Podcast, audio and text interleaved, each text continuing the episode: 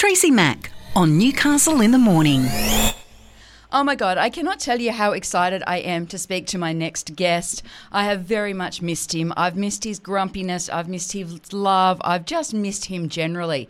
But he's been over in Qatar as the Socceroos have created history for only the second time ever, making the final 16 at the World Cup. Joining me on the line now from Qatar, it is Paul Scott. Good morning or good evening. Ale, ale, Aussie, Aussie, ale, ale, Aussie, Aussie. have, you got, have you got a sore throat yet? Oh, look, it was pretty. It was pretty fantastic the other night. Like to, like to be in the stadium the other night, and and and get that win against Denmark. I mean, number thirty-eight in the world, I know. Australia, versus number ten in the world. I mean, the world. There's been some upsets at this World Cup. It's an exciting World Cup. You know, it's the top 32 teams in the world. We won't see a World Cup like this again. At the next World Cup, there's going to be 48 teams. Mm. Um, I think they've got the format just right, but I also understand they want to increase the format to 48 because they really want, uh, you know, the populations, more teams from Asia, India, China, big television audiences there. You know, I, I understand it. But look, the, the game the other night, you, you, you couldn't write a better script if you're an Australian team. Leckie's goal will be, you know, remembered forever. The celebrations were fantastic. The vibe was great. And, you know, we're kicking on Sunday morning, Newcastle time, 6 o'clock. Six o'clock, yeah. Um, against uh, Lionel Messi's Argentina. A hard ask, but there's been plenty of upsets. Absolutely. I'm hoping, I'm believing. Uh, We've got to believe, my friend. We've got to believe. Now, obvious, obviously, it's uh, it's been getting some very, very mixed coverage um, over here. I mean, obviously, we're seeing all of the disasters. We're seeing the no alcohol. We're seeing Iran fans, you know, attacking people with with women t-shirts. You know, we're we're seeing lots of the negative sides of it over here. Is that an accurate portrayal? Look, I look from where I am. I'm I'm in a place called Msheireb, which is uh, like downtown, and uh, it's about oh, a few minutes to what's called the Souk Waqif, which is where all the fans gather uh, before and after games. It's kind of Doha Central, and look, you know what? I haven't seen this stuff, uh, Tracy, and and I do I do understand that you know that uh, it, it, it's not perfect uh, in in Qatar. Things aren't perfect. There are certainly rights around uh, concerns around migrant workers. Um, there've been LGBTQ plus concerns, but in general, you know, the Qatari people have been very generous, um, very helpful, very polite, except on the roads. Driving is nutcases. people won't people won't use indicators. It's worse than industrial drive. Oh, But really? otherwise, wow. and and it's like as far as the booze thing goes, I got some I got some mixed feelings about that. On the one hand, um, uh, women uh, fans have been reporting, and the Qatari media have been out. Al Jazeera, other Qatari media have been out reporting, interviewing women about how safe they feel because of the absence of drunks around the place. It really is kind of different to you know to be somewhere where there's uh, an absence of drunks. If you want booze, you can find it. It's not hard to find it. You've got to pay through the nose for it. And, you know, with a lot of things, the Qatari way is like, if you do that behind closed doors, that's your business. We don't want, we want you to come here and respect our culture. And I always think of Australia with, you know, people talking about people from other countries. For example, like the burqa, for example. Oh, they've got to come here and respect our culture. Well, you know what?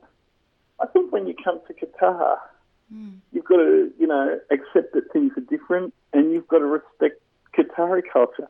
It's it's actually not that hard to respect Qatari culture. I mean, it's just about accepting that things are different here. Why do you think the you world? know, why do you think the world's media has gone so far the other way on this? I mean, I, I hear exactly what you're saying, and Tracy Holmes has been saying exactly the same thing throughout the last few weeks as well. Yet we see, you know, we see Netherlands media, we see the UK media, not so much the US media, but um, you know, there really is a groundswell of if you can report the negative, do it. It's very interesting that you say not the US media, because I, I've been thinking to myself, imagine having a World Cup somewhere where you've got the highest incarceration rate in the world. Imagine having a World Cup where gunmen break into nightclubs where uh, gay nightclubs where people are dancing and start shooting people. Yeah, welcome to our next World Cup. which is one of the countries that will be holding the next World Cup. So you know, let you know. I'd like to see if the world media will go as heavily on the USA about human rights as some places have been going on Qatar. And look, you know what I think is I think there's a little bit of the Arab thing going on. You know, Qatar's the first Arab nation to hold a, a World Cup, and you know I can't help but think there's a little bit of the old you know, oh, well, geez, I don't really like this.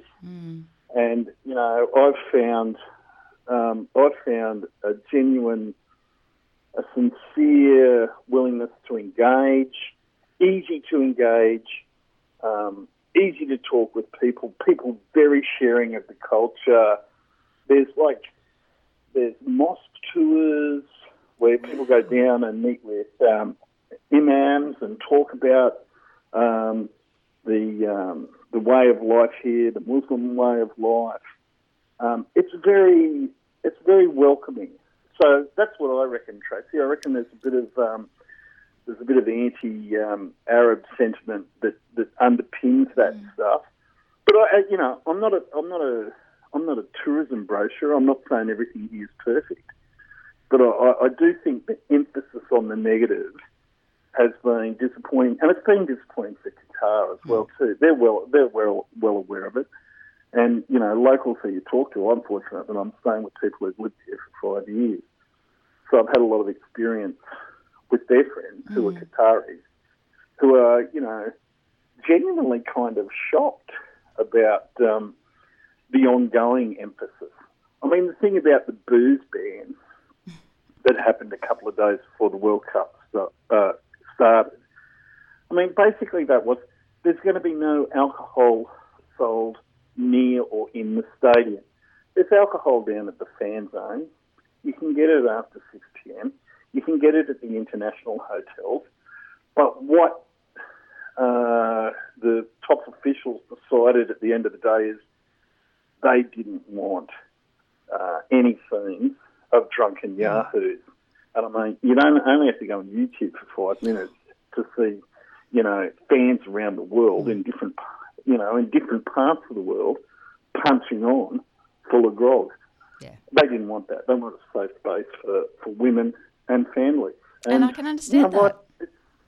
Yeah, I do too. I do too. You know, it's like, and that you know, there's been criticism. Well, if you're in the corporate boxes, you can you can drink grog. Well, guess what? If you go to um, you know the football ground down at Turton Road, um, you can drink full strength grog up in the corporate box too. Well, the people down not in the corporate box only drink half strength alcohol. At Premier League matches, there's no full strength alcohol available to to people inside the stadium. It's a bit of a it's a bit of a carry on, and I think it's disappointing. Hmm. I think what's really fantastic is the football itself and the organisation here. Free public transport, getting in and out of stadiums. You know, these, these optical illusions with stadiums. When you walk up to the stadium, there's a slow grade up, and so you don't notice uh, how how how far up you're walking to the stadium, like on an incline, and then all of a sudden you're through the gate. You walk to your seat and you realise you're sitting so high up in the stadium. you know. Wow, and you've got no idea. No idea. No, no, no stairs, no elevator, just a gradual incline. And the stadiums themselves are are, are wonderful. I mean, of course, that's another thing. You know, how do you air condition a stadium for eighty thousand people? How is it going? I mean, I know that we've had some uh, we've had some teams complaining about the fact that they've got uh, colds and flus and sore throats because of the air conditioning.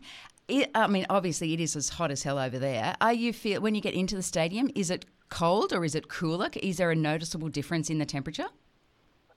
You know what? I've felt the temperature over here. Well, you know, you know what the the weather's like being in Newcastle. We've had that, you know, the rain for so long. Over here, it's been blue sky. Mm. Haven't seen any rain. I've been swimming in the ocean, chasing blue swimmer crabs, and catching some blue swimmer crabs.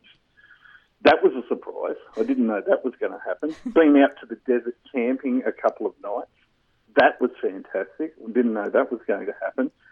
Um, look, you're in and out of aircon all day. Yeah. Outside today, it was about blue sky, 27 degrees, no humidity. Perfect football weather. Um, perfect. Mm. Kind of, kind of perfect. Mm. You know, like yeah. I I, I think that um, I can understand for sports people who are sweating, moving, moving in and out of uh, the uh, aircon uh, could be an issue, but generally, yeah, not a big thing to worry about. I'll tell you one of the things that I do love about moving in and out of the building when you go into lifts here, the Qatari men um, are immaculately, immaculately dressed. They wear these things a white thobe. And how they get them so white is amazing. How they retain them to be so white. I imagine they're full of starch and bleach, but they, they look immaculately dressed. But they wear this um, perfume called amber wood and when you get into a lift, when a Qatari man has just been in it, and it and it absolutely smells wonderful, a wonderful, a wonderful smell of cologne, a cologne. Wow. Um, sure beats um, sweat and farts down at Market yeah, exactly. You brute. now, obviously, I mean, a lot of Australians only, you know, they they bought the three tickets. They, you know, they, they had the the not many of us thought we'd get on to the next, group, you know, the knockout stage, Paul. And so a lot of Aussies have headed home. Obviously, you kept the faith. You thought we'd get there. Have you got tickets for the game on Saturday night, your time? Oh, I have. Yes. I have. And look, it's amazing because, like, the the Facebook fans in uh, Qatar, Aussie fans in Qatar, the, the stuff that's going on there about ticket. How do I change flights? How do I get a ticket? um, right, talking to Denmark people, going and putting their arms around Denmark people after the game and saying, oh, I'm so sorry, you played so well. You got a ticket you want to sell, mate. Oh, harsh. You know. Harsh. So there are there there are a lot of Aussies on the plane uh, tomorrow, uh, today, today, Friday. Friday, there's a lot of people on the um, plane home today. I don't know how, I think we're going to be outnumbered massively by the Argentinian uh, fans. Um, but uh, yeah, yeah. Look, a lot of people didn't buy a fourth ticket, but you know, I, I, I did. I mean, I bought my tickets before we'd even qualified. Mm. Yeah, you were going and either so way, weren't you? yeah, yeah, I was going either way, but I thought, but it's serendipitous and anyway, the friend, my friends who I'm staying with, they didn't have tickets for Saturday, but they've managed to put out the call. They're, you know, reasonably well connected here, having been here for five years, and some tickets turned up tonight for them.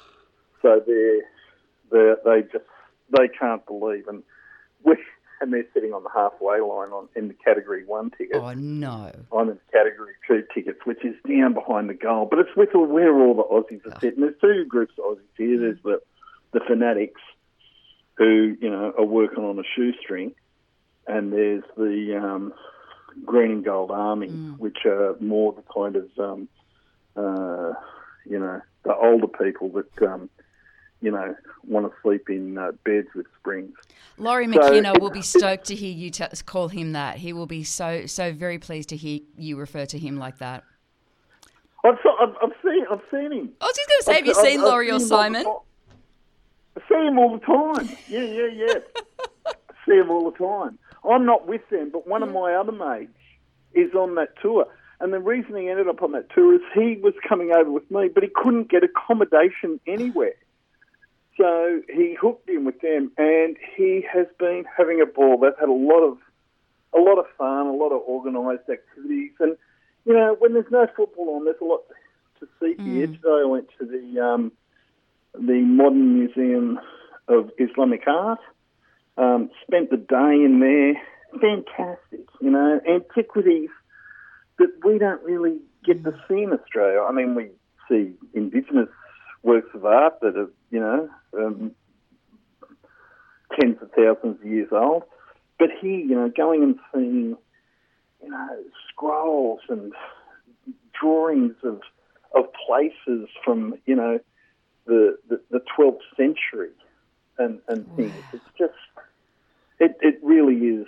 It sounds like you have It's had an amazing. absolutely incredible time. Like you, you sound like Aladdin. Like that's what it, that's what it feels like you, you are doing over there. You're Aladdin. Oh, look, there's, there's a lot to see. There's a lot to soak up.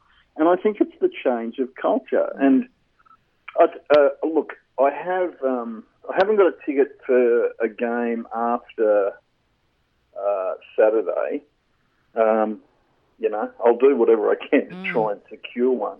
If you know we, we we we get to the next round. But in the meantime, Saudi Arabia has thrown open its borders to people who have got its, um, uh, a Hayya card, which is necessary to be here during the World Cup. And uh, it's six hours road trip from here to Riyadh. And uh, and anyway, there's a few of us have said, let's jump in the car Yeah. and go to Saudi Arabia and go to the National Museum of um, the Kingdom of Saudi Arabia. So it'd just be kind of like oh, six hours down there, get there in the afternoon, go to bed, get up in the morning, go to the museum the next day, go to bed, drive back. Because it's only about it's only about 50 k's to the border to Saudi Arabia. We we took a wrong turn one day when we went out bird watching with some South Africans out at the sewage ponds. Oh, that, that that was a day. But anyway, all of a sudden we found ourselves with the sign saying Saudi customs ahead, you know, and we kind of went, oh, no, we're not. We, we, That's we not where we're meant to be. Yeah. So God love you. yeah, Oh, look, I cannot Yeah. wait to chat with you when you get back. We're going to have to spend uh, hours talking about it because it just, as you say, whenever you travel these days, it is just so homogenized because we're all, you know, this globalization and we're all the same. And to actually go and travel and be a tourist in a place that is just so alien, it must just be incredible, Paul. It really must. Look, it is, and you know, one of the things I think is fantastic, and I, I, I just think, you know, I haven't caught a bloody blue swimmer crab out at Lake Mac for for ten years. Went out here with the net scooping the other night, caught, caught an absolute feed for four people, and like who would have thought that? Yeah. you'd go out into the Gulf chasing blue swimmers at night. But besides that, you know, it's just yeah, no, it's it's been a it's been a wonderful experience, and if the Socceroos can, you know, continue the way they've been going, um, it'll be a dream come true. Sometimes dreams come true. Sometimes they do. Sometimes. You, man, Let's you- believe. Let's believe. You sound like a Disney movie. Listen to you. who, who are you and where's Paul Scott? Oh, that cranky bugger will return in a minute. Don't worry about that. Thank you so much for joining me, my friend. I really, really appreciate it. It is so lovely to speak with you. Uh, I really have missed your uh, your weekly chats, uh, in a, you know, a great deal. So it's lovely to chat. It's lovely to know you're safe, and uh, it's nice to hear that uh, it is really lovely over there. Cheers, Trace. Thanks, mate. Stay safe. Okay. Bye. Bye bye. You're listening to Newcastle in the Morning.